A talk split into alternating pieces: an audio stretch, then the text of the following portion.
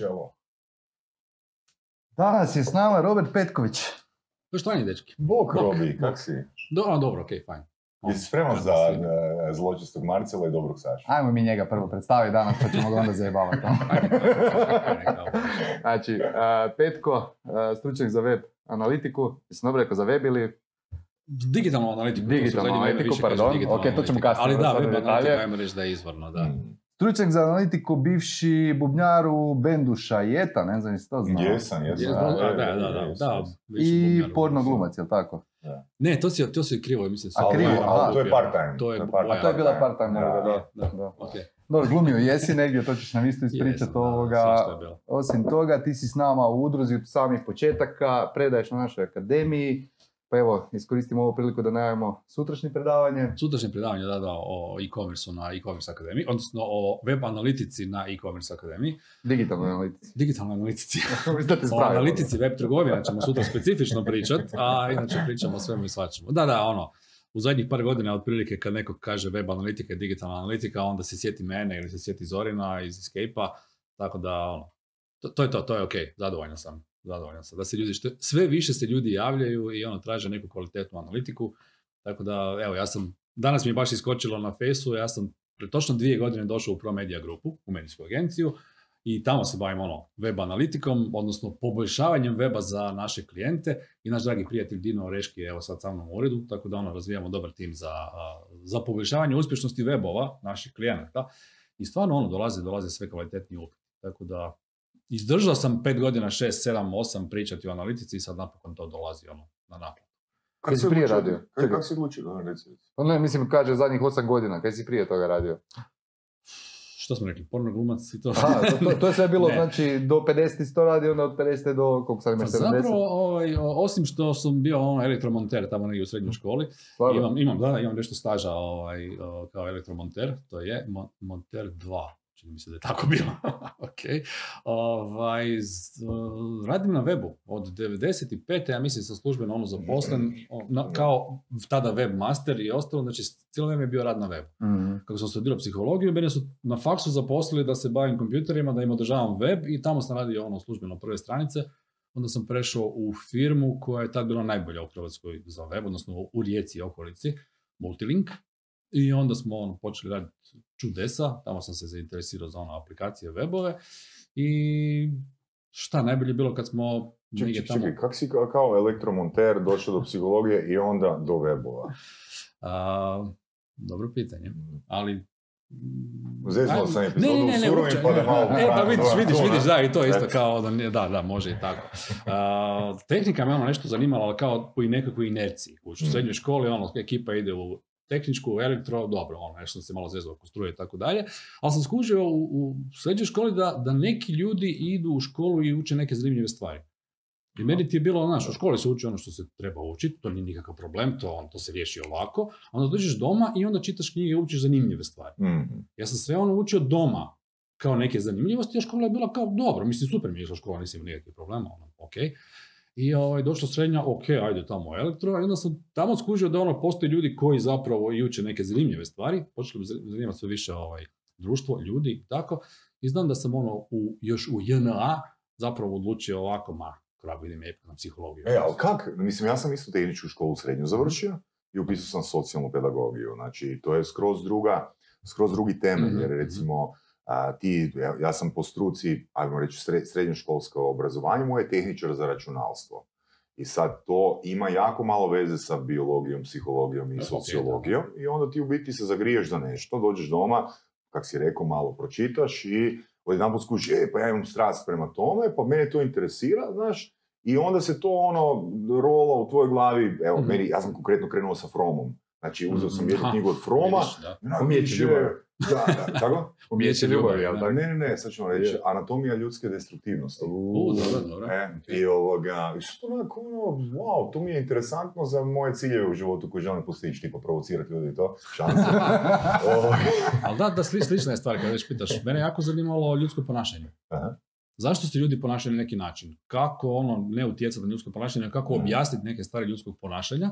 Onda sam skužio da postoji psihologija koja se zapravo time bavi. I ovaj, fora mi je bilo na prvoj godini psihologije, e, jedna od glavnih knjiga koje smo imali je od uh, Slovenca koji se zvao Vid Pećjak. On je poznati psiholog, autor knjiga. Ja sam skužio da sam ja kao klinac gutao njegovu knjigu Drejček i tri Marsovca, koju je on napisao. Dreček. Drejček i tri Drejček. Marsovca. Dreček je ime. Da, Drejček je ime, da, slovensko ime. Knjiga koju sam ja svake godine čitao ono dva puta od kad sam imao pet godina do ono 15. Kužiš, neka veza između psihologije i tako to. Mm. I, ovaj, e, I onda sam ono, e, dobro mi je fora bila što sam na psihologiji skužio koliko ova stvar koja sam se bavio prije, ta tehnika, ima donekle veze, Aha. jer što je najbolje, e, imao sam nekako programiranje u školi i tako dalje, u srednjoj, i to mi je sve bilo ono kao više manje dosadno, na Mhm. nekim blesavim primjerima, ništa. I ovaj, fora mi je bilo što sam ja na psihologiji na početku skužio napokon čemu služe kompjuteri. Mhm, Da, jer mislim, psiholozi su zapravo psihotehničari, da? Pa, e, pa, dobro si rekao, da, da, jednim dijelom i da, do- dobar dio posla se ono tiče psihotehnike, mislim, Aha. definiranja testova, provođenja testova, onda analitike na tim testovima. Dobro, analitike nešto. nije bilo u to vrijeme. Kaj si analizirao onda na U, e, vidi ovo, ja kažem obično da su mene stvarno na, na, na studiju psihologije su me naučili... Koja je to godina se- bila? Misliš 1800. kalendarska, da, 1800 je neka. Meni 1900, da, ono, znam gdje sam bio 91. na faksu. Da. Dakle, tamo su mi Znači rekli, definitivno nije bilo analitike, jel tako? Uh, ajmo reći da je. Ajde, Odnosno, da- mislim, nije bilo web analitike. Da. Ali pazi ovo, znači kako smo mi učili neke nove stvari iz psihologije. Znači do, do nas dvadesetak dovedu u neku prostoriju i kažu sad ćemo vas mi testirati za A.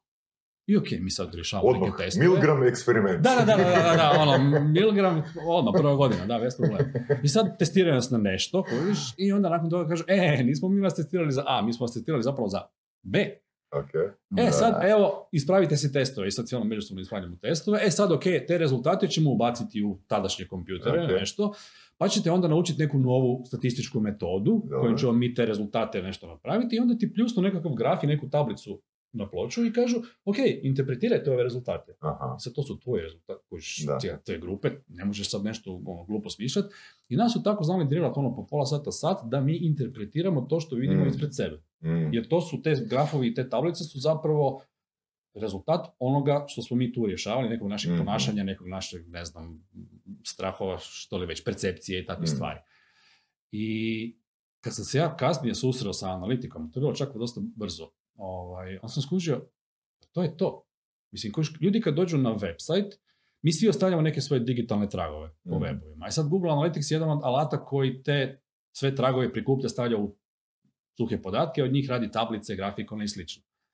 A šta je to nego zapravo ljudsko ponašanje? Mhm. Kužiš, Ljudi koji dolaze na sajt ponašaju se nekako, to se Da. vidi u analitici. Je li i to psihologija ili sociologija, pošto to znači, da, Pa, obuhvaća više Ok, i da, ljudi. jedno i drugo i treće, ali kažem, psih- psiholozi zapravo imaju ovaj, jako, jako žestoku statistiku. Aha. Mene ljudi pitaju, kako to da si se ti kao psihologija ono počeo baviti statistikom i analitikom? To me niti jedan psiholog nije pitao.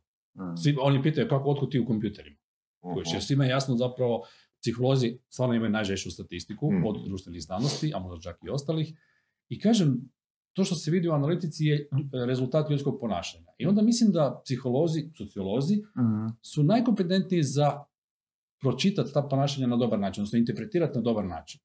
Jer zašto imaju psiholozi dosta žestoku statistiku? Tebi dođe neko na test, da li za vozački, za nošenje oružja, za zaposlenje novo, Mm. i ako ti krivo protumačiš test, ti si zeznuo čovjeka za sljedećih x godina. Jedan, eh, jedan možda zgodan primjer za gledatelje. eh, Sad malo, malo prije sam snimao epizodu Surovi strasti eh, s Borasom i Ivicom Vrančićem i sad sjećate se kad smo bili ono u srednjoj školi kad smo tek polagali ovoga vozački ispit pa smo prije polaganja morali riješiti test inteligencije. Da. E, i onda u biti ja se sjećam, baš me ono full asocirao kad je spomenuo taj primjer, svaka osoba, skoro svaka osoba, a vjerojatno svaka koja bi došla s tog a, testa inteligencije u razred bi rekao kako sam razvalio test inteligencije. A kaže Vrančić ovoga, pa nije poanta tog testa inteligencije na vozačkom, znači to je onak puno slabiji test inteligencije. Da. Nije poanta da utvrdimo da li si inteligentno, nego da nisi glup. Da nisi glup. Tako je, tako. Baš ono, to je test koji, koji odvaja, da, koji odvaja one koji ne mogu dobiti dozvolu od onih koji, ok, većina ljudi zapravo može, jer možeš imati ono prosječnu, odnosno ispod prosječnu inteligenciju da možeš... I to je to ono ti si Da. rekao, znači ne mjerimo mi A, mi mjerimo Da, B. da, da, da, baš to. Ajmo se mi malo vratiti sad u sadašnjost, ne? Ajde. Ovoga, da ne pričamo toliko ono, o tim kompjuterima, jer sad se žuri na drugo predavanje i tako, ono, Pa sve a, a ipak bi volio, ono, da ekipa dobije malo više informacija iz, e, velim, iz sadašnjosti, ne? Znači, daj ti nama sad reci o čemu, ti, o čemu ćeš sutra pričati i ko bi zapravo trebao doći uopće na to predavanje. Pa sutra ću pričati o analitici web trgovina. I ok, osim što bi voditelji web shopova trebali biti ciljena publika koji dolaze na naše, uh, na naše radionice, bilo tko tko se bavi e-commerceom bi trebao barem malo poznavati web analitiku. Sad ne mislim da treba poznavati sve i svašta iz web analitike, ali dobro je poslušati tu radionicu jer znam da često ljudima otvorimo oči jer ljudi nisu često svjesni šta se sve može vidjeti u analitici. Ako imaš nekog idiota ko što sam ja koji kužite neke stvari. Dakle, uh, jedna od najvećih prednosti, a i najvećih mana web trgovine u Hrvatskoj je što se web trgovinom uglavnom, odnosno pardon, marketingom u web trgovini se uglavnom bave trgovci. Ljudi iz prodaje. Kužiš? A, Dobro, prije nego ideš dalje, znam sad hoćeš reći developeri bi isto trebali nešto naučiti. dobro, ne, to, ne, više, više mislim marketingaši. Znači, Aha, ljudi, iz marketingaši, prodaje, ljudi iz prodaje su ono, prvenstveno se bave web trgovinom. Pa dobro, a- to nije moje iskustvo, moje iskustvo da i marketingaši isto. Je, je, i market, da, da, da, isto tako i marketingaši se bave, ali dosta, u, koliko sam ja primijetio, u većini su ono, trgovci oni koji dominiraju, što isto tako može biti Čak i vlasnici, koliko sam skužio, vlasnici web shopova i to ve- većih shopova osobno gledaju statistike, nemaju nekog zaposlenog da se bavi s tim. Da, to je, to ne, nemaju, nemaju ljude koji su zaposleni i Da. oni se prvenstveno bave prodajnim rezultatima Mhm. u web analitici. Da. Koliko smo mi prodali, kojih proizvoda i tako dalje. Google Analytics, odnosno web analitika nije za to. Web Nego? analitika, pa više ti može reći kako se tvoji kupci ponašaju, I što bi šta mogu napraviti. zanima i što bi ti trebalo napraviti i promijeniti da možeš Mhm. još više prodati. Dobro, koliko uopće naši trgovci znaju o analitici po tvom iskustvu? Sjećaš se da smo radili istraživanje ono prije dvije godine, ili koliko, prošle godine zapravo na prije konferencije. Smo imali ono, baš smo se spajali na Analytics e, račune od naših trgovaca. To je bilo dosta teška misija, ali eto, nešto smo uspjeli, nešto nismo, pa nam ispričaj podijeli to iskustvo, kako, je to, ovaj, kako to Ha. izgleda. Skoro svake godine radimo tako nešto, istraži- neko Da. istraživanje i osim što postavke analitike na većini webova i nisu baš ono zahvalice, dakle ono, zadnjih pet godina za redom sam svima u, u, u- u toj dvorani rekao ono, napravite ove dvije stvari i bit ćete bolji od 70% ostalih webova. Samo dvije. Ono, Pa daj, ajmo, ajmo konkretno pričati. Koje, znači, ajde, Da, koje? koje su to dvije stvari koje bi, znači, svaki voditelj web shopa, bez obzira je li veliki ili mali, znaš, ono, iz koje branše trebao znati u analitici, odnosno Mhm. što bi trebao, osnovu, osnovu, naš, ono, probaj predstaviti. Ok, osnova, osnova je da pratimo kupovine. To naravno, to ako Dobro. imamo web trgovinu moramo Na koji način? Znači, Google Analytics je jedan od alata koji možemo pratiti koliko smo trgo, kupovina realizirali. Iako zapravo postoji nam ERP, postoje pozivnički Mhm. sustavi koji to mjere da znamo da smo prodali 50 jabuka ili šta već. Ali ne znam od kud. E, Google Analytics nam daje alat, eh, daje eh, odgovor na pitanje jesu to napravili, jesu to ljudi kupili kad su došli preko Facebooka, preko Mhm. newslettera, preko Googlea, preko ov- ove objave, one objave ili tako nešto. Znači, Mhm. možemo bolje upravljati neki marketing. I u realnom vremenu, je li tako? U- Može u realnom vremenu, ali, ma da, praktički u realnom vremenu takve neke stvari radi. Uh, ali nam može dati i odgovore o ponašanju ljudi. Mhm. E sad, znači, osim toga da znaju ljudi, korisnici analitike, odnosno vlasnici web trgovina, da znaju naći koliko su toga prodali, da znaju naći na koji način su tako nešto prodali, trebali bi vidjeti, ovaj, recimo, pratiti uh, dodavanje proizvoda u košaricu. Znači, to je jedna od stvari koja se Mhm, često ne mhm. prati. Uh, enhanced e-commerce je dodatna stvar web analitike o kojoj ćemo možda malo kasnije Mhm, pričat, mhm. ali barem dodavanje u košaricu je meni znak, aha, ovi su nešto pokušali dodatno. Dobro, ako nemamo enhanced e-commerce, onda to pratimo putem ciljeva ili...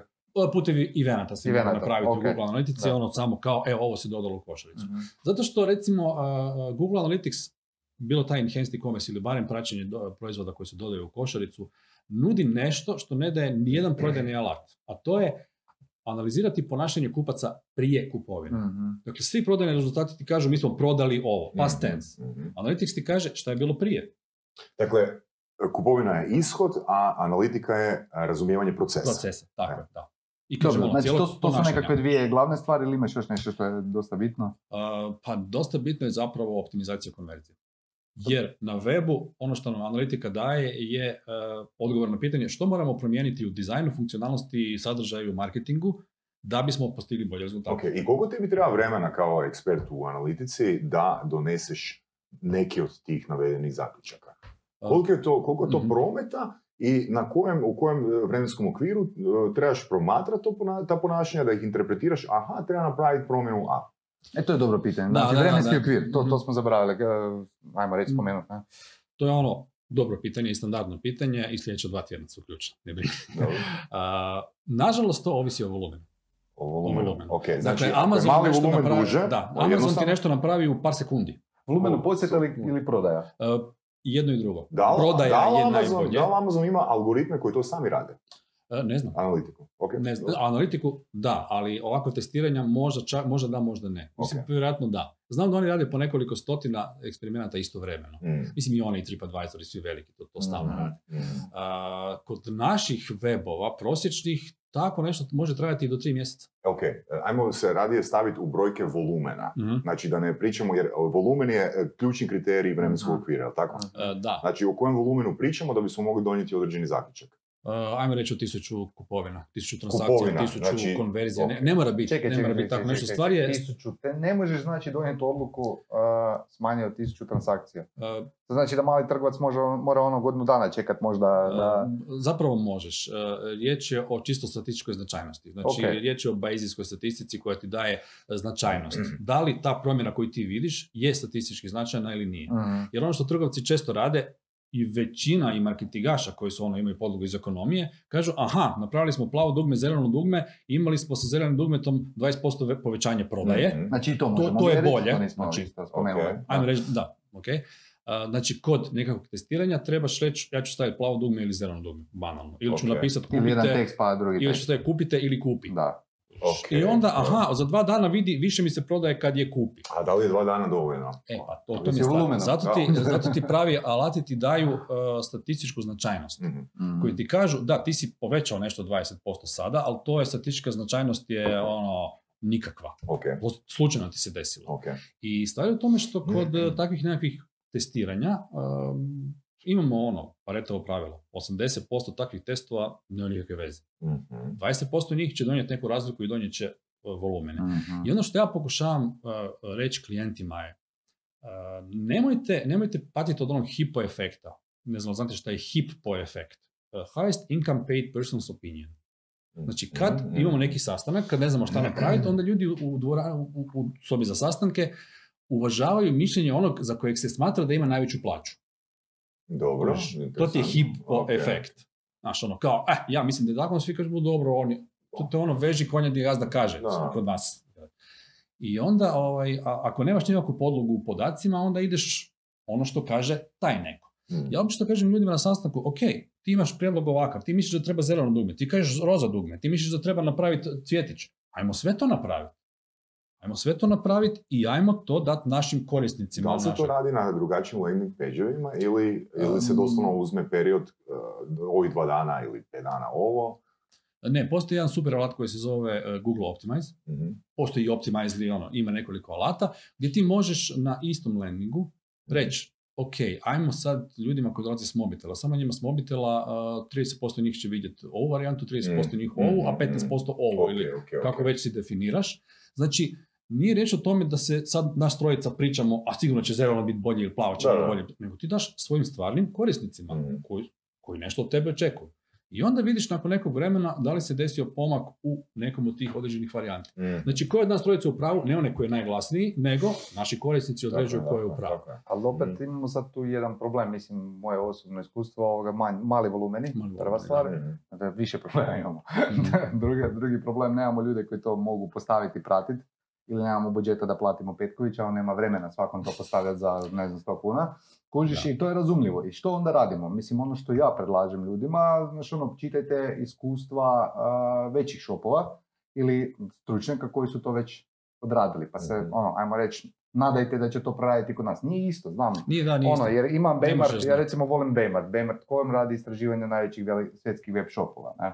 Uh, oni imaju strašno dobre analize, znači ono, user experience i svega. Znači oni prate i eye tracking ljudi na, na web sajtu i stručnjaci analiziraju i onda jako detaljno raspišu sve te stvari. Ali opet moramo uzeti u obzir da oni analiziraju ono, shopove koji imaju tisuću puta Da, veće da. volumene, Ali i na, drugom drugim su, ali i na tržištima drugim tržištima. tako dalje. Da. Ali opet, ako nemamo para, po meni je bolja opcija napraviti bilo što, odnosno nešto u tom smjeru, ajmo vidjeti primjere najbolje prakse, nego ništa, jel tako? Jer Da, sad radiš znaš- eksperimente na silu, ono, bez znanja i bez eh, novaca, po meni baš ono, ne Dobro, znam. Da, da- možeš, da- možeš da- raditi eksperimente, da ajmo probati. Da li si ti na, te- na, na temelju svog iskustva izvukao neke obrazce za koje možeš reći, e gle, ovo stvarno u, znatno većoj mjeri funkcionira, ne 80-20, nego 60-40? Obrazac je Da, da jednostavno ne znaš što je obrazac. Jer ono što funkcionira kod eh, web trgovine za kućne ljubimce ne funkcionira kod web trgovine Daj nam za... primjer konkretan. Ha, recimo jednostavno ono, eh, rezerviraj ili rezervirajte. Ili kupi, kupite. Znači, Čekaj, doslovno do te mjere, doslovno do te mjere trebaš paziti doslovno na dva simbola u riječi. Da, da, da, da, da, to ti može utjecati isto tako. I onda ti ovisi recimo uh, o, znaš ono, ako je neki hostel, kod njega će bolje funkcionirati vjerojatno kupi, iako nije pravilo. Ako je nekakav otmijeniji hotel, kod njega će funkcionirati rezervirajte. A Dobro. ne rezerviraj, znači u, tom smislu. Da, Ali da. opet ovisi o tome kakav je tvoj, kako je tvoj brand pozicioniran, E. što ljudi očekuju od tvog brenda. E, e To sad, je. sad ulazimo u toga. Znači, ako ti razumiješ kako je tvoj brand pozicioniran, To, a znaš automatski kako ćeš posložiti ovoga... tako je. A to je stvar Da marketinga, ne e. prodaje. Zato kažem da je problem prodaje i marketinga. Da, da, da, Ovo da. su super primjeri. Upravo to. jesu, Je. ali ono kad sam htio reći opet, e, to može biti, znači u slučaju u tim nekakvim ekstremnim primjerima, znači različitim, Mhm. različitim e, web shopovima koji prodaju baš ono različite. Neko prodaje, ne znam, Mhm. putovanja, drugi prodaje fizičku robu, jel tak nešto, da, tu može biti velika razlika. Ali e, za većinu shopova u principu vrijede ista user experience pravila, jel tak? Znaš ono, Da, mi smo radili da, istraživanje online kupaca, 4000 kupaca kad ti kaže da, da mu je jako bitno da vidi informaciju o cijeni dostave, onda nećeš skrivati cijenu dostave, jel tak? Znaš ono, imaš neke zakonitosti, osnove koje možeš Mhm. pratiti bez da ideš preduboko, znaš ono. Da, da, da, je. Boje Onda je i boja call takve stvari. buttonu da je drugačije od ostalog. To je sve bitno kad dođemo do volumena, kad se rekao, kad ja imam tisuću kupovina dnevno, naravno da ću brinuti o boji batona. Da. Prije toga buras, ne znam, ja ne bi osobno se zamarao s tim. Ali, ja nisam, evo sam čisto prosti da te prekidam, poštujem to kaj radiš i sve to, ali vidim da ljude non stop napadaš, nemaš analytics. Pa tek je čovjek, znaš ono, ne- ne da nema, nego nema dobro postavljen. Baš je bio primjer jučer ovaj eh, Kadulje, jel tak? Aha, Znaš, ono, a dobro, ono, okej. ono, iz, izbaci novo izdanje ovog i onda idemo u to zašto nemaš postavljen dobro analytics. Čovječe, eh, nije svima fokus odmah, Ne, znaš ono, to, to je Marin ajmo moj dobar prvo- friend koji će imati najbolju analitiku od svih, to vjerujem i tako da, Znam. ne, ne, jer, da, Ali ok. velim, tu se, Mhm. ajmo se složiti da se tu ne slažemo. Znači, u startu ja kao prodavač i kao, ajmo reći, vlasnik nekog biznisa razmišljam na načinu, ok, a prvo moram posložiti sve ostalo po nekakvim, ajmo reći, standardima najbolje prakse, a onda kad dođem do volumena, naravno da ću onda... Čekaj, čekaj, čekaj, čekaj, samo da te pitam. Zagreb ima često maglu, kišu i tako dalje. Kad po zimi sjedneš u auto, šta prvo napraviš? Jel odmagliš prozor? Pa ja se vozim dok se ne odmah. dok se ne zaleti. Ok, dobro. Analitika ti je, ono, analitika ti skida maglu sa stakla. Kužiš? Ako nemaš analitiku na početku složenu, ti zapravo provodiš vrijeme, a da ne znaš šta se dešava. Slažem se ja s tobom. Ne, ali okej, ne- toga. ne mora Samo da ne idemo ono- previše, znaš ono, ono, Ne, što, ne, ono što samo Marko sad kaže, odmah ono, koji su eksperimente koraci procesa, di, di bi, di bi ono, u procesu trebala doći e, analitika. Znači, prvo ćeš, Mhm. prvo ćeš investirati, ako sam ja dobro razumijem, prvo ćeš investirati ono u trafik, da bi uopće došlo do Dobro, treba volumena. osnovnu analitiku. Nisam ja to rekao, ja Da, pričam o da, eksperimentima, ja da, pričam da, o znači, ono, ajmo boju to batona mijenjati. Na, to, i mislim, pa mislim, pa svi ćete Da. postaviti basic analytics. Basic ovoga. Analytics naravno da. moramo postaviti, pa E, mislim, da, se, da ne bi krivo razumjeli. Da, ja, sam, da, da, ja sam da. čisto pričao ono, ajmo sad mjeriti je li ljubičasta ili crvena ili ovo, rezervirajte, kupi, mislim. Evo, ja sam napravio... Ali ja sam ti, samo htio sam reći još prije. Če, radije će me, ono, češće će me mali web pitat, ajmo raditi nekakva testiranja, nego veliki. Znači, bez obzira što ti kažeš kad imamo tisuće ostalo, onda ćemo se baviti. to- Ne, veliki ne znam. zapravo se neće baviti jer im je samo Šteta, ono... to mogu sad reći E, pa šteta. to je, to je šteta. to je jer često da. sam u situaciji da kažem onda malom, ha gle, ono, Da, tebi se možda neće isplatiti, neće ve- većem se to isplatiti, da. definitivno isplati, ne? Ali veći kažu, ma pusti, imamo volumen. Ide, naše radi, brojke ne? rade, Ok, pusti sad, rekao si mali. da. Ok, da li se one- za one pager isplati uzeti? One page se ne isplati raditi uopće.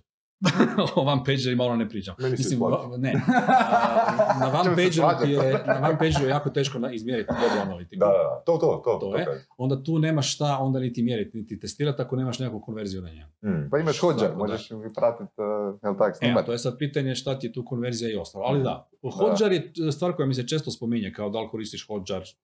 Da, Ja ne koristim u principu Hodžar. nemaš vremena gledati. Da. Ne, Hodžar se bavi ono jednom stranicom, znači šta se dešava Da objasnim ljudima kako to Dakle, funkcionira. Hodjar je alat za, sad si spomenuo eye tracking, ajmo Mhm. reći. Znači, eye tracking jesu software koji pokazuju gdje mi gledamo, a pokazala se korelacija između a, pogleda našeg i pokreta miša. Mm. Mhm. Kao što ono prstom znamo u knjizi, jeli, pratiti, Mhm. tako mi mišem pratimo po ekranu. I onda Hodjar je alat koji od gomile posjeta nam radi hit mapu, znači ono Mhm. topinsku mapu gdje se ljudi najčešće zadržavaju na stranici, Mhm. šta klikaju, koliko scrollaju gore, dolje i slično. I onda ljudi koji se bave user experienceom i dizajnom stranice mogu uzeti takvu neku analizu i zaključiti, aha, vidiš, oni se često zadržavaju kod logotipa ili se Mhm. zadržavaju na formi nešto. Gledaš šta se to dešava na strani. I ljudi koji se bave UX-om pokušavaju onda ljudima, posjetiteljima, olakšati nekakvu Mhm. kupovinu. Jer bez obzira što bi mnogi prodavci ili mar- prodavači ili marketingaši bi htjeli da nam kupci budu što duže na webu, nije cilj da budu, što duže. Cilj je da ono u tri klika kupe i da odu. Mislim, to je, let's face it. E, ono što se, čim se ja bavim, odnosno ta optimizacija konverzija je, e, ok, ja gledam boju batona ili rezerviraj kupi na prvoj stranici, ali gledam kako to utječe na ono što se dešava tri stranice poslije ili pet stranica poslije. To je bitno. E, Hotjar i slični alati se bave tom jednom stranicom i kako nju optimizirati i to trebamo. Mhm. A ova optimizacija konverzija kaže, aha, kad je korisnik koji je došao putem mobitela i naše objave na Facebooku A, kad smo njemu promijenili nešto, e, je li to utjecalo u konačnici na uspješnost weba ili nije. Mhm. No, malo, malo dulji nekakav proces, ali da. I nije, nije ono random kako često developeri znaju napraviti. Ajmo random staviti A, B, jednom je jedno, drugom drugo, Mhm. nego malo pametnije. Sad si developer spomenuo, što moraju developer? Jel developer uopće mora znati nešto o analitici? Nešto malo osnovno bi trebao znati. A prvenstveno bi trebao znati da nije njegov posao da postavlja analitiku. to je. Ne, a, odnosno nije, ne bi to trebali nužno developeri znati, to bi trebali ljudi koji se bave izradom webova znati, Mhm. da nisu developeri ti koji postavljaju analitiku. Ali ajmo reći da želi znati. Što mora Da, znati? ok. kad postavlja. ovaj, e, mora znati što je ono osnovni kod za analitiku, što je Google Tag Manager, kao Mhm, drugi način mhm. postavljanja koda za analitiku, Mhm. kako se recimo cookie u, u svijetu GDPR-a blokiraju, ne blokiraju i možda eventualno postaviti neke osnovne tagove i slično. E, nisam baš siguran da će developeri znati postaviti analitiku ono Da. cijeli Niti- enhanced mora, e-commerce da. tako, ali baš to niti ne mora. Dobro, zapravo Enhanced e-commerce on i sam postavio uz pomoć pluginova i... Može se i tako, da, da. Da, Google Tag Manager da. malo googlaš i to, znaš, zoveš tu Da. stručnjaka. Lako tako, se. ne? Da, ovisi, ovisi o webu, znaš, kod nekih webova meni treba ono malo, Ali da, a kod nekih jasno. webova treba tri mjeseca da se, da developeri dođu na red, ono sad Spomenuo si da, shop. da ne idemo sad u detalje, Google Tag Manager i Analytics, uh, tu često vidim nebuloze, ono, daj mi, daj malo to ovoga, ljudima objasni. Što, koji je tvoj, uh, tvoja preporuka za uh, implementaciju? Pa ja preporučujem da se analitika postavi koristeći Google Tag Manager. Zašto? Dakle, Google Tag Manager je isto tako Google alat za Mhm. postavljanje različitih skripti na web. Znači, on je doslovno ono kutija u koju ti sad trpaš, hoćeš Facebook Pixel, hoćeš Analytics, ovo ono i to se onda stavlja na web. Znači, Google Tag Manager omogućava da nešto pomoću njega pratimo. Uh, Google Tag Manager nije analitika. On nije alat u kojem možeš pogledati grafiko ne- nekog korištenja.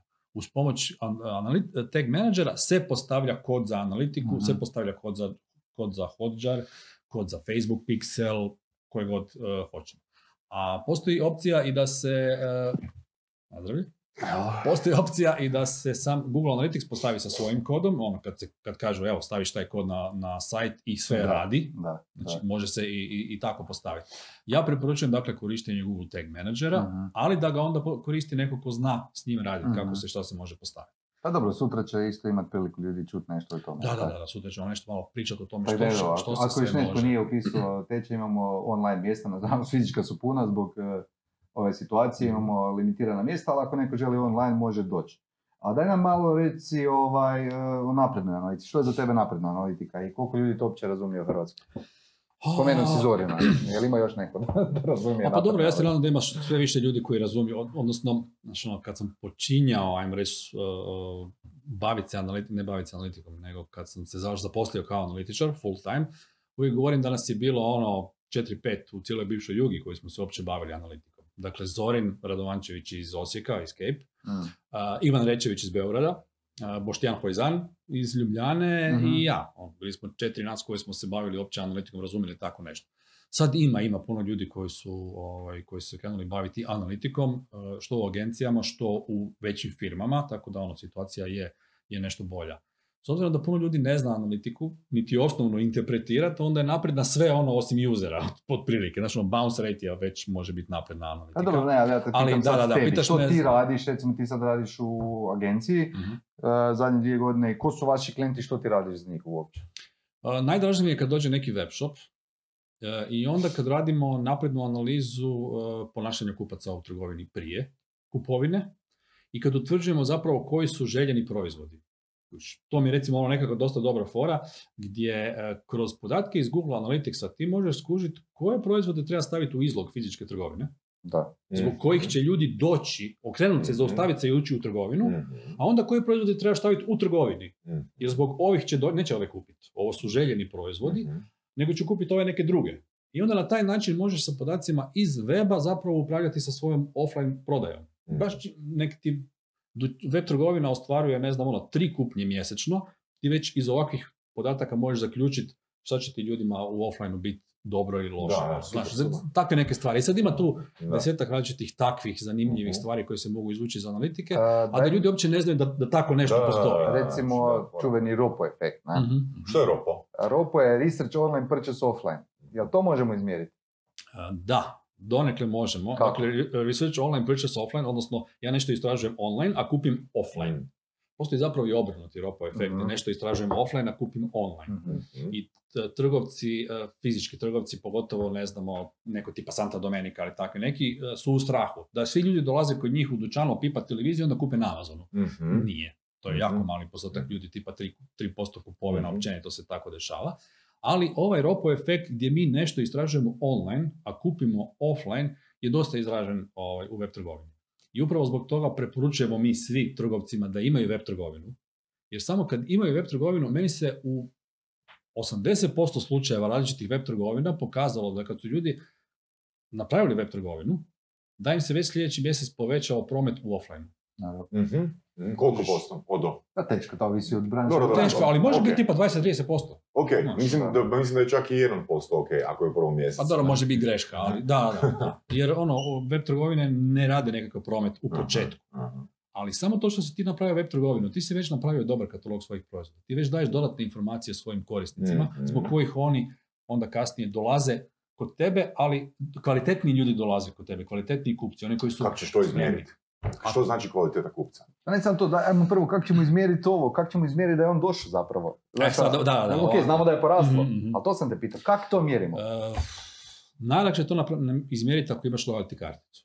Dakle, sa loyalty karticama Ok. je to možda čak i jedino ispravno I koja je izmjeriti. integrirana i offline i I online, offline znači i online, da, kad znaš da je čovjek nešto napravio.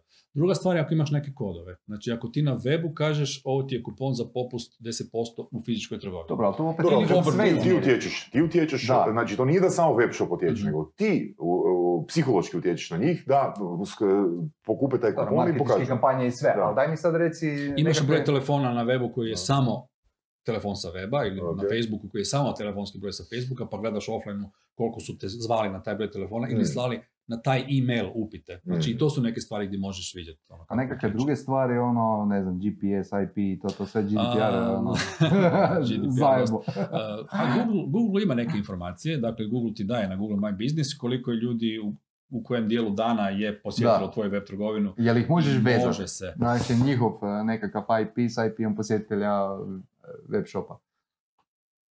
Jel to u praksi izvedivo? Pa i, Mislim, čitam o tome već godinama, ali nisam nigdje vidio da je to neko Pokušavalo se s onim bikonima nešto raditi, znači Da, sjećam GDPR je tu dosta ono skresao stvari, a s druge strane, bilo što što bi se smjelo raditi takvog tipa je sa više od 100 ljudi. Znači 100 ljudi, 100 ljudi koji u kojem eh, periodu, kako to pričaš? 100 ljudi tipa u ovom tjednu koji su bili u tvojoj trgovini, a onda usput ti posjetili web. Aha. To bi možda mogao Google znati. To nije Mhm. nešto da će bilo, da ću ja kao web analitičar smjeti znati. To već ono dosta zadire u GDPR, Mhm. ali ono, možeš prepustiti, ne znam, Google da se, ajmo reći, time bavi. E, postoje neke stvari koje se, e, koje se razvijaju na, na američkom tržištu, koje Google radi, gdje jesu nekakve ono, o- kako se to zove, nije in-app purchase, nego ono, ajmo reći, offline dolasci koje Mhm. možeš iskoristiti za oglašavanje. Kod nas nema dovoljno volumena da bi se tako nešto ono moglo, moglo raditi, ali vjerojatno će se ponuditi. A push not- notifikacije, znači, jesi upoznan s tim, jel to mjeriš?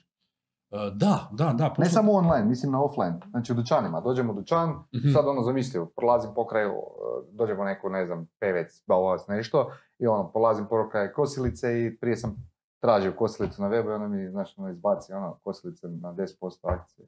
Nemam pojma, tak nešto, u tom stilu. Je to nekakva budućnost koje se možemo nadati da ćemo imati ono baš e, personalizirani sadržaj u fizičkim dućanima, ne samo u online. U online je to Mhm, mhm. relativno jednako, e, jednostavno podesiti, ali kako to Da, u offline? možda i hoćemo, mislim tamo je još teže podesiti to, da. E, možda i hoćemo. Imamo ono, imamo onaj primjer od uh, filma Minority Report, gdje je bio Mhm, Tom mhm. Cruise, gdje on dolazi, Da. je li, Mr. Yamamoto, Mhm. evo, bili ste zadnji put kod nas tada i tada. To je Spielberg pred deset godina još predvidio i to je neka možda budućnost oglašavanja, vidjet ćemo što će GDPR reći. Znači, to je sad, Mhm. malo se kleša jedno sa drugim. Pitanje je koliko mi kao kupci želimo da nas se prati.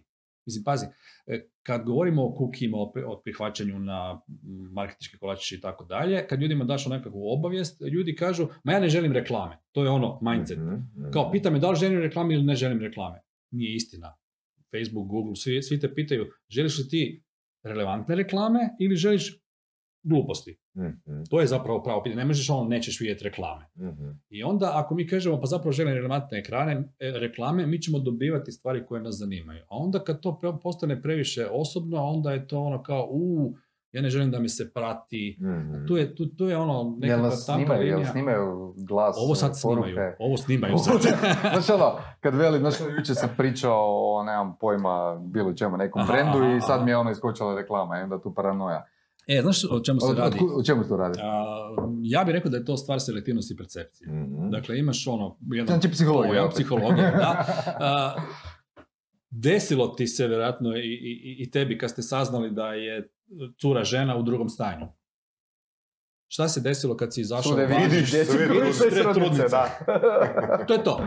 To je upravo to. Dobro, ali nije Pričao to... sam o kosilicama, gledao jedan put oglasi za kosilice. Dobro, tu je, tu je jaka emocija u pitanju, pa si onda... Od... Dobro, još, zato je još, jedan, još, da, jedan, to je to. još jedan tu bitan detalj iz mog kuta raz- razumijevanja. Znači, ti, ako vjeruješ, imaš to uvjerenje da te Facebook ili Mhm, LinkedIn Deutsch dobro. prati, znači ako imaš to uvjerenje, onda će ti Da. filtri biti našpanani da primijete obrazce koji idu u korisnom uvjerenju. Da, to je. A još jedna stvar, e, ja ću sada, danas i sutra, vjerojatno dobivati oglase stvari koje ste vas dvojica pretraživali u zadnjih par dana. Mhm, mhm. Zato što Facebook, point, Google point, kuži da. da smo mi tu negdje na istoj Da. lokaciji. Vjerojatno smo pričali o tim nekim stvarima koje smo... Mm. I on će sad meni filat Mhm. I sad, ako, ako mi da, ne znam, kosilice, ja ću reći, evo ga na. Spomenuo Marcel kosilice i sad su meni tu Znači, Petko, ajmo ovak, ja imam a, web shop koji se bavi prehranom za pse. Mhm. I ja u jednom vikendu odem na 3-4 izložbe pasa. I sam ja napravi dobar posao. Ti odeš na izložbe Da, pasa. da, da. I pričam s ljudima. A, da, da, da, da, okej, okej, da. Pričam s ljudima, vodim ih u komunikaciju. To je, da. Jel da? Da. Dobro, ali ono što sam ja isto čuo za, za tu uh, već teoriju prisluškivanja Facebook, Facebooka pa onda korištenja u svrhu oglasa, da zapravo se radi o predikcijama, Mhm, odnosno mhm. prikazivanju stvari koje najviše ljudi kupuje, ko Paretov princip. I onda, znaš, ono, ljudi to vide zato što većinom ljudi traže te stvari i onda u kombinaciji s ovim filterima koje imaš, Mm. da želiš, uh, očekuješ da Da. tak nešto, onda dolazi do teorije zavjera. imaš, imaš i umjetnu inteligenciju, Da. koju zapravo mi već dugo ne možemo niti objasniti, odnosno ne možemo objasniti njezine rezultate. Jer će ti umjetna inteligencija na velikoj količini podataka Mhm. zaključiti da onaj koji je e, gledao prehranu za pse i nakon toga je za tjedan dana promijenio zimske gume, on će vjerojatno kupiti rođendansku to, ne, on će, ne znam, e, kupiti kožnu jaknu za tri tjedna. Mm. Jer se pokazalo da od gomile silnih uzoraka Mhm. ponašanja na svijetu, taj uzorak gledanja stranica i ponašanja Mhm. dovodi za tri tjedna do kupovine kožne jakne. I onda će Facebook i Google dva, tri tjedna prije što ćeš kupiti kožnu jaknu, tebi početi pokazivati oglase za kožnu jaknu. Ako veze nemaš ti s kožnim jakama, nećeš nikad kupiti, taj oglas nećeš ni To primjeriti. se zove network efekt. Um, ne, to je jednostavno je rezultat umjetne inteligencije, odnosno strojnog učenja. Ok. Jer ti strojno učenje od ono, data lake od ogromne količine Mhm. podataka, traži nekakve uzorke ponašanja Ok. koji se ponavljaju. I koliko su oni u, u, u pravilu precizni? Znači da se takva tri nepovezana artikla mogu, ajmo reći, predvidjeti. Koliko, je ono? sve preciznije i preciznije. Ok, jel to, ne znam. Ne, ne, stvar je u tome da će, da će ti umjetna inteligencija pokušati. Da, da. Znači ona će, vidjet će, Mhm. aha, gle, od 100, 100 milijuna ljudi koji, se, ta- koji Mhm. su, su ovdje, imamo 2,5 tisuće koji se ovako ponašaju. Mhm. Ajmo sad na sljedećih 10 tisuća koje mislimo da bi se tako ponašali, ajmo i njima pokazati takav oglas. Pa Ok. će se pokazati da će samo njih 500 reagirati, a Da. 9,5 tisuća neće. Ok. Znači, ok. cijelo vrijeme testira, imamo još u imamo tom- više učenja je, i tako da. dalje. I onda Mhm. ti se dešava da ono imaš oglase koji možda veze nemaju s tobom, Mhm. a imaš i stvari da odjedanput vidiš gle pa razmišljao sam da ću morat promijeniti gume ili da ću kupiti kosilicu i evo mi oglas za kosilicu. Mm. A zaključuje da zapravo na temelju stvari koje si radio u zadnjih dva tjedna to dovodi do kosilice. Mhm. I mi smo dosta predvidljivi kao ljudi, kao pojedinci, što se tiče Mhm. našeg ponašanja. Mhm. Imamo tri rute kojima idemo na Mhm. posao, klince natrag. Uh, kad radimo A, B, to često završava sa C. I na, Mhm. na internetu, s obzirom da se puno toga prati, vrlo lako je predvidjeti onda nekako naše Mhm. ponašanje. Mhm. Mhm. Uh, daj mi reci, ovaj, uh, Google je predstavio ovaj novi uh, Analytics 4. Google Analytics 4, da. Jel to ima smisla? Ima, ima smisla. Što je to? više. Google Analytics 4 je novi Google Analytics. Mm. Dakle, ono što mi poznajemo kao Google Analytics je bio takozvani Universal Analytics. Google Analytics je nastao ono pred već 15 godina otprilike. Uh, I do prošle godine se zvao Universal Analytics, ima nekoliko svojih varijanti i sve smo podatke gledali kroz isto sučelje. Onda je lani Google predstavio Google Analytics 4, kompletno novo sučelje, novi set podataka. Znači nije da mi kroz novo sučelje gledamo stare podatke, nego imamo dva toto- totalno odvojena sustava. jel, jel, jel to znači da bi ja trebao imati i eh, Universal i ovaj... Preporuka je zapravo da, da se stavi i jedno i drugo. Čak i ako imamo novi web, da se stavi i jedan i drugi Dobro, zašto? E, Što vidimo u četvorci, što ne vidimo ovdje i obrnuto? a, Četvorka se malo više ovaj, e, oslanja na umjetnu inteligenciju i na strojno učenje. Znači četvorka će moći sve bolje i bolje ti dati neke predikcije i Znači da je u principu namijenjena većima. a, možda čak i manjima. Jer i dalje i, e, umjetna inteligencija uči i od svih ostalih webova. Aha, ok. I cilj, e, ono, ultimativni cilj uh, Google je da ti njemu samo ostaviš karticu i da kažeš, evo, upravljaj ti sam svojim mojim kampanjama. A on će sam mijenjati plavo zeleno dugme, Mhm. sam će ti mijenjati sve oglase i ti ćeš ono samo brojati pare sa strane. Ali, Koliko je to realno? Će- Pa, tehnički je to zapravo dosta izvedivo. Mm. Problem je u tome što kod naših, u našim zemljama gdje su volumeni relativno mali, Mm. e, lakše primijetiš grešku. Dakle, Da. svaka, svako strojno učenje u početku radi glupe greške. Dok ne dođe do nekog trenutka kad odjedanput počne imati Kad rezultate ima dovoljno volumena, konverzija i tako da. i većina ljudi, kod nas pogotovo, koji se bave uh, digitalnim oglašavanjem, će ti reći to ništa ne valja. Ja imam puno bolje rezultate nego što ima Google, jer znam kako se moji ljudi ponašaju, znam što treba Mhm. napraviti. I da, u prvih dva, tri tjedna imaš dobre Mhm. rezultate. Ali nakon toga ti se zna desiti, to je Varga često spominjao, da ti odjedanput umjetna inteligencija počne donositi takve rezultate da ti pojma nemaš šta je on to napravio i kako to odjedanput sad taj ima 20 Mhm. puta bolje rezultate nego što si ti imao do tada. Mhm. Tako da je, je, realno je. Ali dakle, Google Analytics 4, za njega smo očekivali, mi ono analitičari, da će već biti jako moćan, da će biti moćniji od Universala, jer je najavljen prije godinu i dva mjeseca.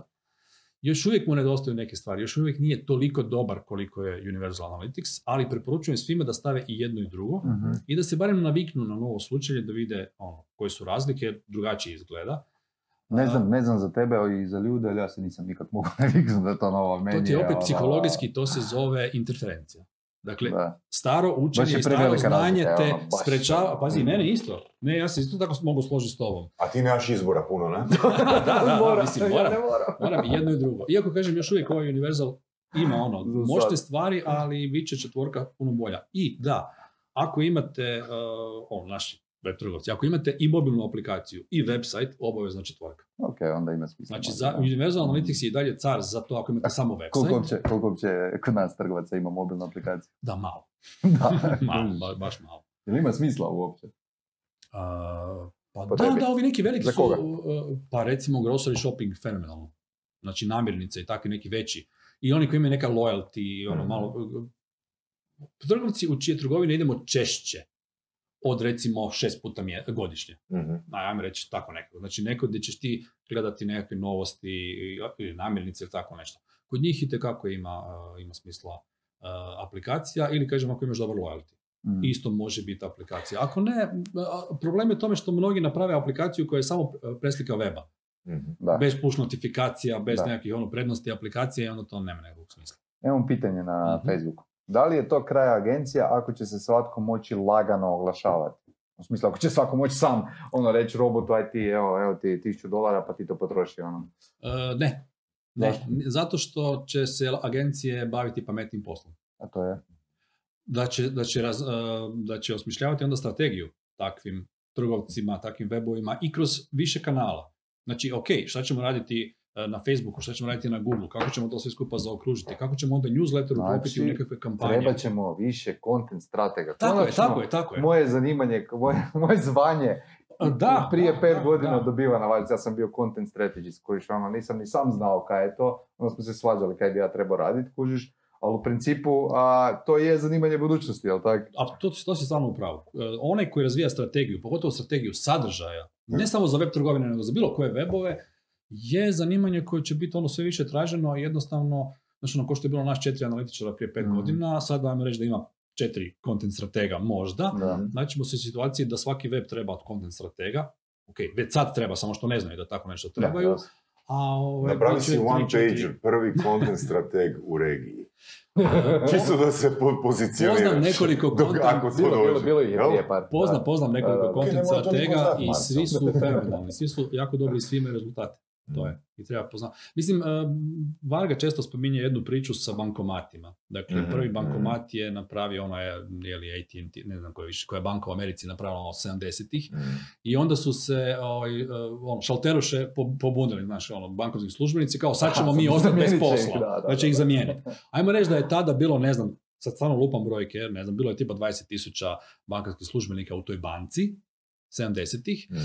i bio je jedan bankomat. E, Sada otprilike ta banka ima, ne znam, milion bankomata u cijeloj Americi i 50-60 Mhm. tisuća bankovskih Mhm. službenika. Znači, oni se više nisu bavili e, izdavanjem papirnatih novaca klijentima, Mhm. nego su se išli baviti pametnim stvarima, Mhm. osmišljavanjem paketa, nuđenjem drugih stvari. Tako će biti i sa agencijama. Dobro, Nećemo se vi baviti ono ne? operativom. da, da, da, i to, i to. i to. Izvukli smo jedan primjer ono koji ono ide u smjeru u kojem nam paše, a kako znamo da ne brišemo onak možda fakat Pa je mislim, to kraj. ja Po- Jel postoji opcija da je to kraj Marketić? Jel postoji onako ono vjerojatnost Ne, da je to ok, kraj Marketić? Uvijek, uvijek postoji, Postoji, neka jel? vjerojatnost, jer statistički gledano, moram gledati kao ono statistiku, uvijek postoji neka vjerojatnost da je to to. Ali i ja sam se uglavnom bavio analitikom u smislu, aj postavi taj kod, ajde postavi analitiku. Mm. To je kao posao analitičara. Nije. Posao analitičara je analiza svega toga. I sve više se bavim analizom. Ajmo ovak, Ono, Petko, ajmo malo tu razdijeliti. Znači, u procesu, recimo, evo, imamo kreativu, imamo ono kampanju, online kampanje i tako dalje, imamo analitiku, ti nabroji sve. Kad bi došlo ono doomsday, kojim redoslijedom bi oni umirali? Da, jako dobro pitanje. Ne, ne znam, ne znam. Ne, mislim da bi to Marcel, malo Marcel ima bolje uvid u ono... Redoslijedom Nemam pojma. bi ih vodili pred streljački vod? Mislim, vjerojatno mene prvo, odnosno rekli bi, ne, imamo, imamo ove brojke i dalje, znači ako mene neko kokne, brojke i dalje dolaze. Ako sam dobro stvari postavio, brojke i Da. dalje pola. Znači, nemoj više ti analizirati, mi ćemo pustiti to. Dalje, da, znači. da, da, vjerojatno. vjerojatno Petko je gotov, idemo dalje. Gotov. Gdje je, gdje je, recimo, Ilija u procesu? Kad Čekaj, čekaj, čekaj, a voditelji podcasta nisu smo Jebote, podcast, ono. imate strategisti. Kao. Da. Poslije su, ne znam, su Ok, kad će, kad će Varga umriti? Nema to, nikad, nikad. On uvijek može u politiku. čovjek. Da, uvijek može. On, on je pametan, on će se snaći, da. A kad će umriti, će umriti uh, ovi optimizatori lead kampanja, recimo, uh, search kampanja? Pred Isto kraj možda. Ne, ne, isto vrlo brzo. vjerojatno. Brzo. Ja mislim da će Uf. se, da će, zadnje koje, što će umrijeti će biti ono reach i awareness kampanje. Mhm. Taj samo da su Znači- ljudi svjesni da mi postojimo. Samo riječ. Ok, Znači, samo reći. outdoor, Outdoor, za informacija. Outdoor. Ilija, outdoor ćete naživjeti. TV. Dođe lockdown, di si onda sa outdoorom opet? Pa... Nema više. Kretanja nema. Ljudi imaju prozore, Ništa. Marcel. Imaju televiziju, to isto. Ne, daj da ti Da, malo da. pojednostavim to pitanje njegovo. Znači, a, da li je e, mladima danas pametno uopće ulaziti u analitiku? Ili možda ima pametnih Kako stvari je za dobro ovo epizod. A čak smo mu dali da priča. A dobro Da, je da, da. Pa ga se trudimo.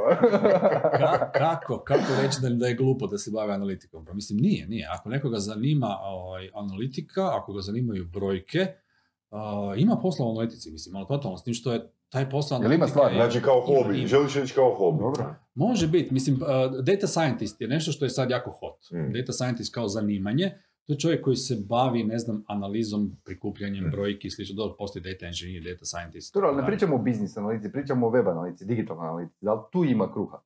U smislu da li će ga zaposliti eh, hrvatski trgovac ili netko? Da li ti možeš garantirati? Znači, konkretno pitanje koje ti Marcel hoće postaviti. Koji ti je konkretan plan, Roberte? Imam li ono peršu? Da, da, da. Imam li plan B? A, čuj, Što, sve više mladih studira psihologiju. neke. A, e, Kaj ćemo s njima? Kaj ćemo s toliko psihologa? Pa, u, nemoj sad, što smo spomenuli lockdown, dakle i tekako od kako je lockdowna je potreba za psiholozima. Dakle, to je sad ono totalno druga, druga tema, nema veze Mislim, ja s sam, pazi, ja sam bivši da. novinar, jel trebamo i toliko novinara isto? Ha, u- ja mislim da se uvijek traže ljudi koji znaju šta je njihova struka i koji znaju kako Ali upravljati ne toliko puno, nego dvoje. Kvalitetnih će uvijek trebati. Ovaj, data, scientist, data scientisti su ljudi koji će biti sve traženi. Ok, Dakle, jako znači, puno znači u Europi ćemo podataka. trebati jednog data scientista. U, ne, ne, ne, baš, eh, baš konkretno ono, svaka malo veća firma koja prikuplja Tisuću podatke. voditelja podcasta. Da, tisuću voditelja podcasta. Ali pitao si mi za web trgovce. Eh, Znam velikog web trgovca koji je nedavno zaposlio čovjeka koji baš i nema iskustva u web analitici. Zašto? Zato što nisu mogli naći nikog drugog. Mm. Nisu mogli naći. Jer ono, nema nas na tržištu. Da. Nema, nema puno ljudi, tako da da, postoji potreba. Uh, ja mogu kao vanjski suradnik i kao agencija, ja mogu razgovarati o strategiji i mogu svako malo dati neke zanimljiva saznanja o tome što se dešava na njihovom webu. Ali nisam full time za- zaposlen tamo da svaki dan gledam neke Da. brojke i da nešto radim ili da fino podešavam strategiju ovaj, prema onome što se cjelovito radi. Mm. Tako da postoji kod nekih većih trgovaca, a to može biti reda veličine 20-30 web trgovaca u Hrvatskoj, možda čak i 50.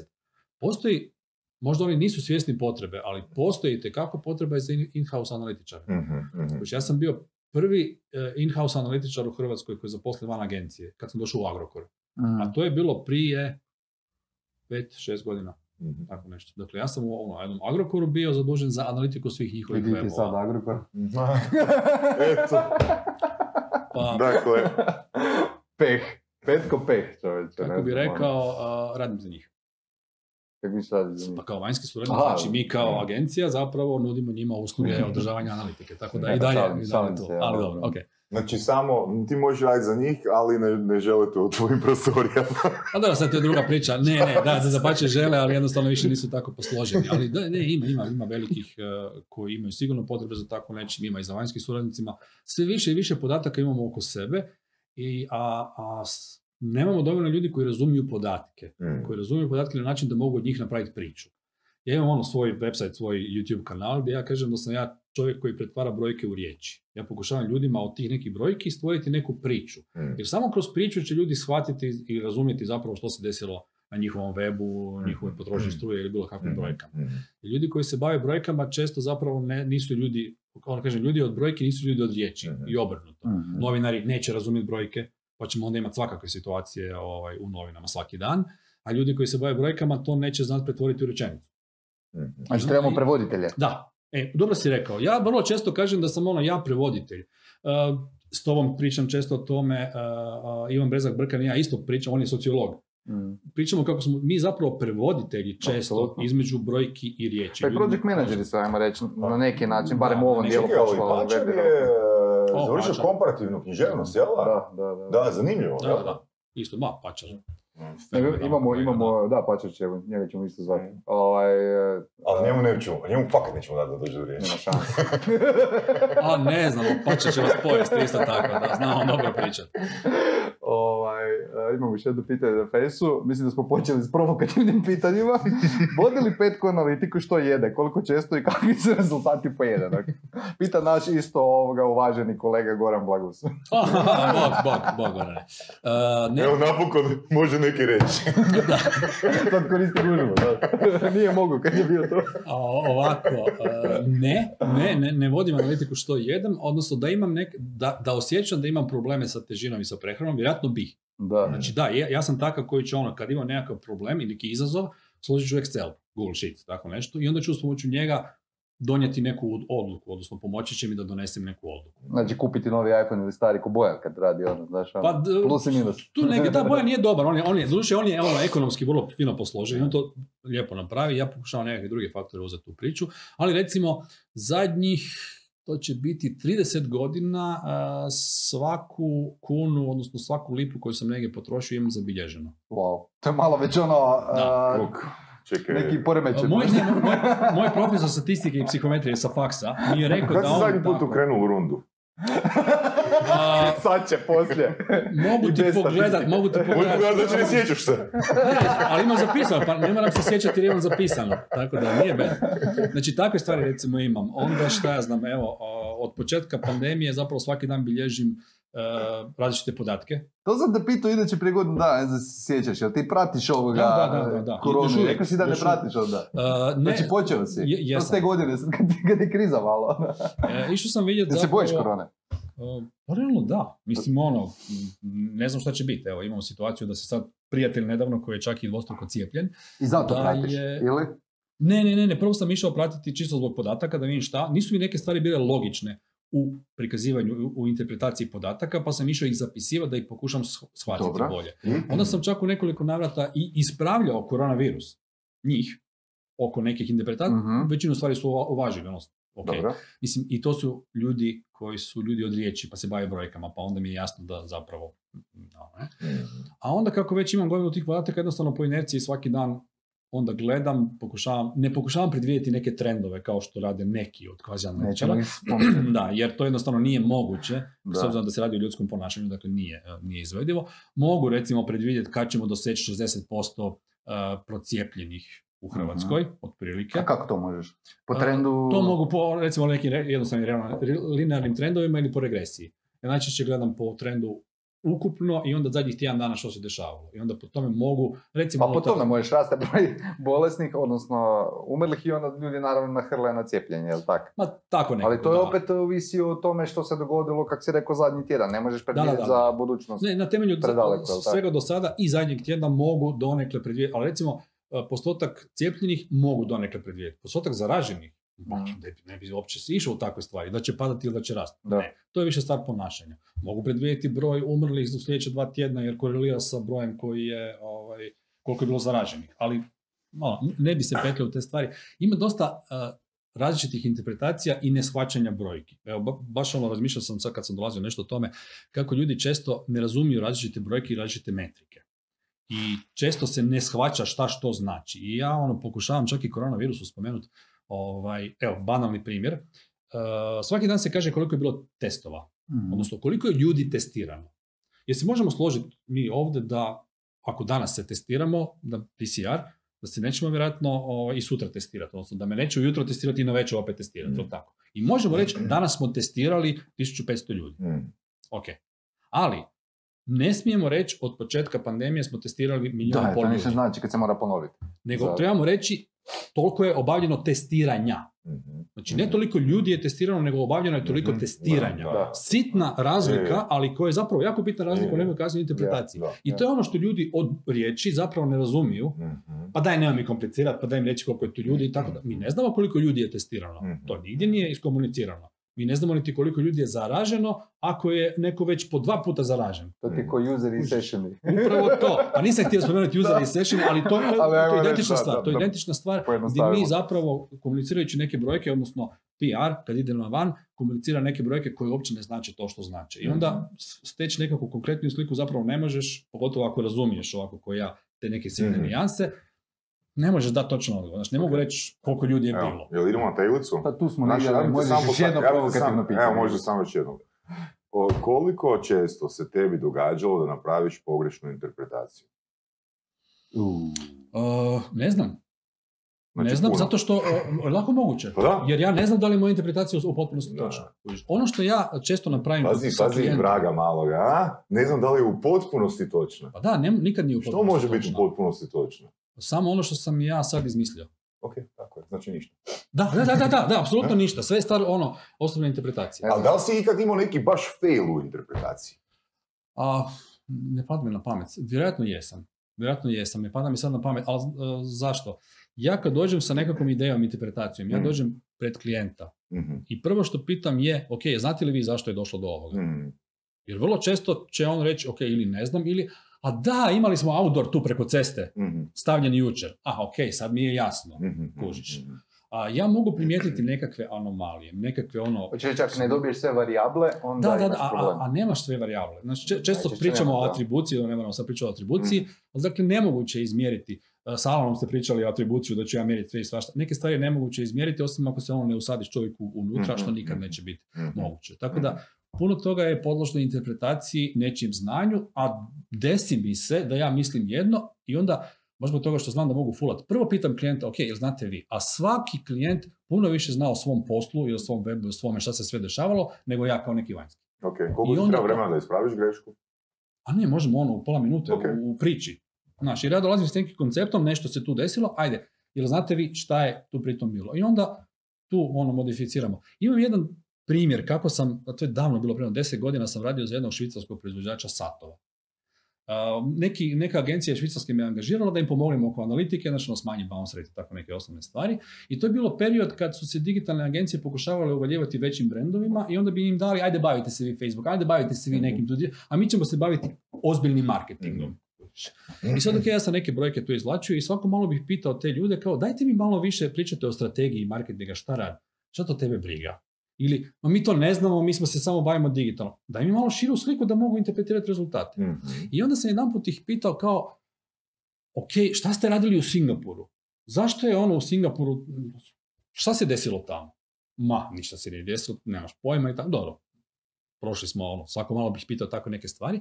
I nakon tri mjeseca oni mene pitaju kao, e, ti si nešto spomenuo na i Singapur. Mhm. Da, valjda, ne sjećam se više šta je bilo. Pa da, kao, znaš, bilo je u Singapuru. I sad, ok, šta je Ali i bilo? ostalo je u Singapuru. i ostalo je Singapur. Dakle, Singapur, znaš ono, grad zanimljiv, imaju na nekakvom svom centralnom trgu, imaju nekakve ne, neonske ono reklame, znači Times Square, Mhm. tako neka fora. Mhm.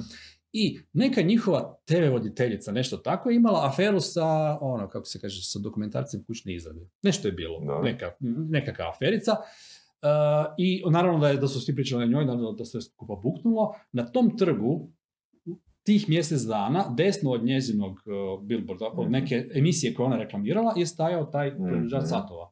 Mhm. Znači, digao se awareness. Ja sam primijetio u analitici porast iz Singapura, što je bilo ono, odstupanje, outlier, Mhm. totalni outlier, i samo sam pitao, ok, ili znate što je bilo? Mhm. Ne znamo što je bilo, dobro, ok, ne znamo što je bilo. Ovo je da, bilo da, kao, da. čekaj, čekaj, ti si to vidio. Kako su oni to zaključili? Ne, to je neko meni, Da. ono, znaš, neko je pričao, pa je onda neko slučajno povezao, aha, pa čekaj, ovaj je spominjao neki Singapur prije tri mjeseca, kuš, Ali slučajno opet se. ne možemo biti 100% sigurni da je to baš zato.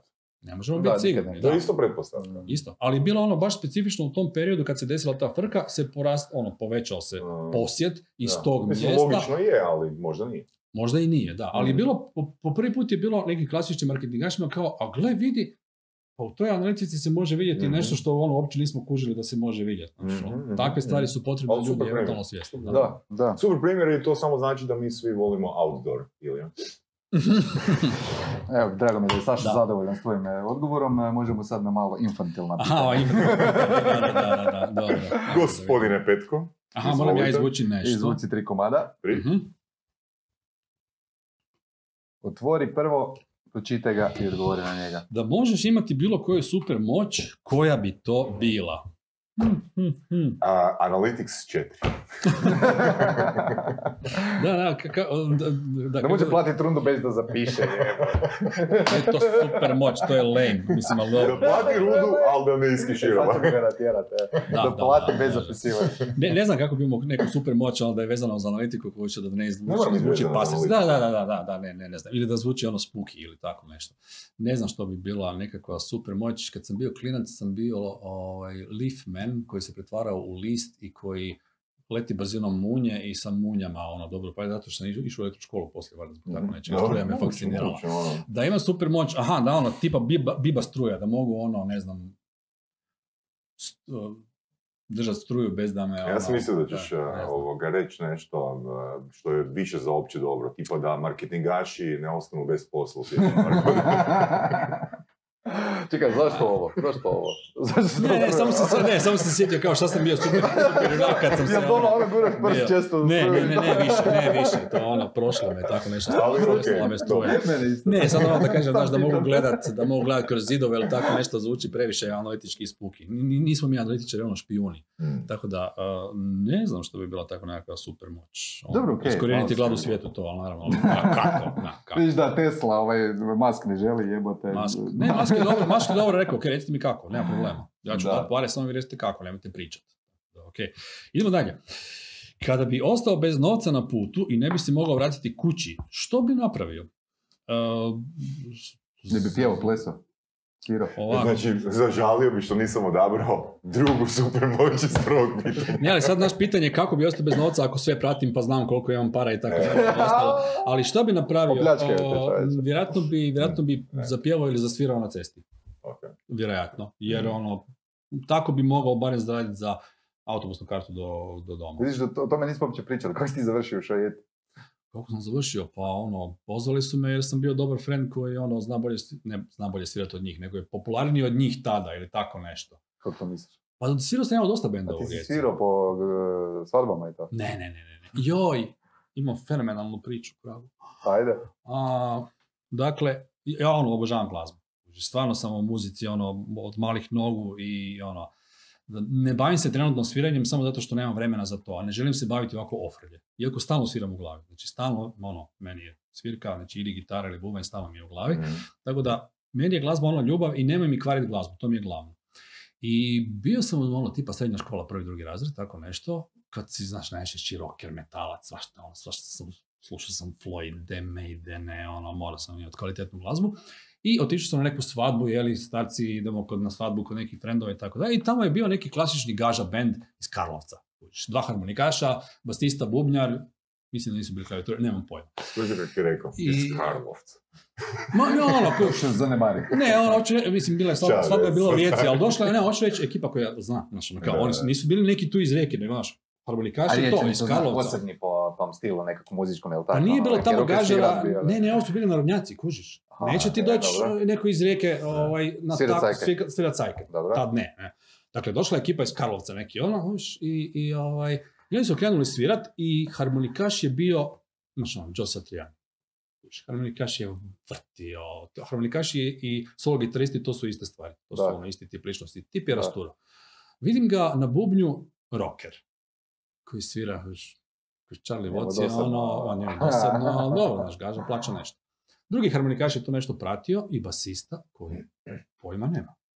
Basista od dva metra neki koji, ali svaki 16. ton je pogodio. Kužiš, sviram bas i nema veze šta svira. I sad ja na toj svadbi kužiš, dakle ono, cool si, uh, rocker si i tako dalje, ćeš ti sad ići plesat u kolo, ovo što me ne padne na pamet.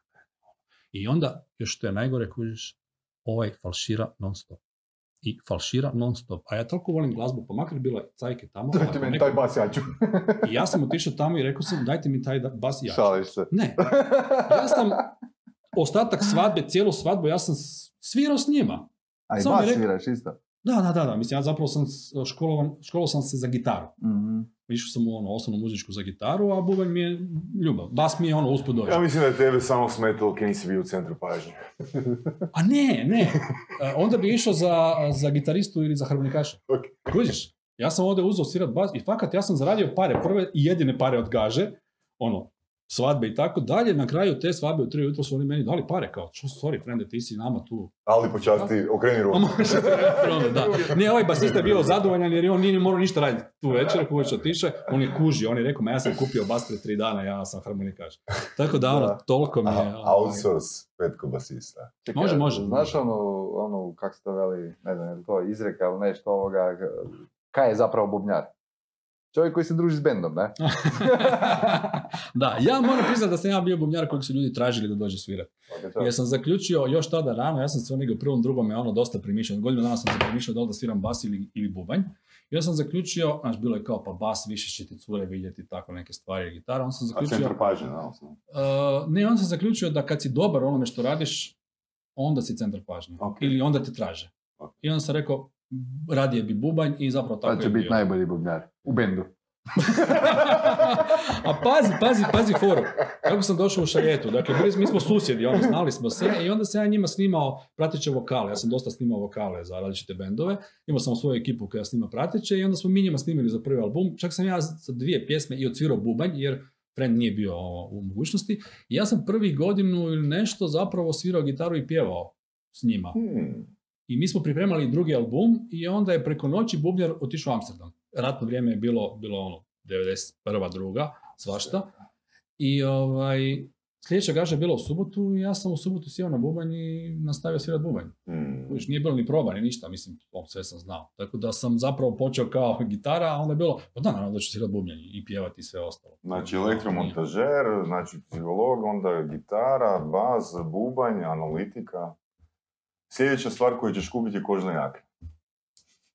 A ne, te, te- aha ne, došao sam Orli Šuškovo jaknije. Imam, imam super dvije kožne jakne, tako da da, da, da. E, Kosilicu, kosilicu, koš, kosilicu. Inače si kupujem gitaru, to mi je sad, moram, moram kupiti ovih dana gitaru. I zadnje Treće. pitanje je... Kada bi mogao promijeniti jednu stvar kod svog partnera ili partnerice, što bi to bilo? Ja. Ja, Uh, moja, ne gleda. moja najdraža i ja ovaj, za dva tjedna slavimo 25 godina ozakonjenja. Mhm. I ovaj, ne znam što, kada bi mogao promijeniti bilo stvar, mislim, šta ću mijenjati nakon 25 godina, mi smo ono, to je to. Ako promijeniš jednu stvar, mijenja se onda i deset ostalih stvari, pa ko zna gdje to može... Ti si nju stavio u tablice, a? Ni- nisam, nažalost, da- mi smo, ono, znamo se još od faksa, tako da nismo, ali šta bi, ne, Znači, ne ne znam. promijeniti ovo jer to se reflektira. Ali šta bi, da, ne, ne, ne, ne znam više šta, mislim, znači, ono, ili, ne mogu reći whole package, jer ne, ne, ne, ne znam šta. Da, je- da, je- da je malo hrabrija, ovaj, možda bi njoj bilo, evo, bolje, ali ne, nemam šta promijeniti, mislim, pa da bi šta promijenio, valjda bi već promijenio. Odnosno, mi se volimo vjerovati oboje da se mijenjamo cijeli život. Znači, ono, već 25 godina zapravo se konstantno mijenjamo. I zadnjih godinu, ja mislim, 8 mjeseci ja radim od kuće iz Rijeke. Većinu vremena, ono, došao sam je 24-7. Ono, prije me zapravo gledala, barem kad odem na posao ili kad odem u Zagreb, jer ja sam inače ono, ponedjeljak ujutro, dođem u ured, a onda četvrtak ili petak odem doma u Rijeku, pa smo preko vikenda skupa. Sad smo ono 24-7 skupa i s obzirom da smo i dalje skupa i da imamo namjerno slaviti 25 godina braka, onda to je valjda to, mislim. Nemam šta mijenjati, kužiš. Može, s tim ćemo Ok, završiti emisiju. Da, hvala ti Petko, Hvala, fakat korisne hvala ste mi informacije. dali ovaj, do riječi. Hvala ti Saša kaj si mu dao do riječi. Ne, ne, baš ste bili dobri, baš Ne, bili hvala dobri. tebi. Hvala Inzistiram, tebi. inzistiram. Baš ste bili dobri. Moram, moram pohvaliti Sašu, stvari, moram pohvaliti Sašu. Saša stvarno zna jako dobro voditi sugovornike kroz, kroz priču, Aj, kroz podcast i to. To, to ono stvarno cijenim kod tebe Hvala. kao, znaš se postaviti kao voditelj eh, koji da čovjeku da dođe do riječi, a opet da ga vodiš kroz ono što želiš Hvala postići. ti na pozitivnom feedbacku meni i Sad ćeš platiti drugo. Sad ću gledati drugo, Hvala. ok. Ovaj, Ekipa, Thanks, mi se vidimo za dva tjedna, a sutra možete na akademiju, ako ste zainteresirani, petko nastupa od 9 do koliko? 2, 3. Dva, tri, tako da. Vidimo se. Bog.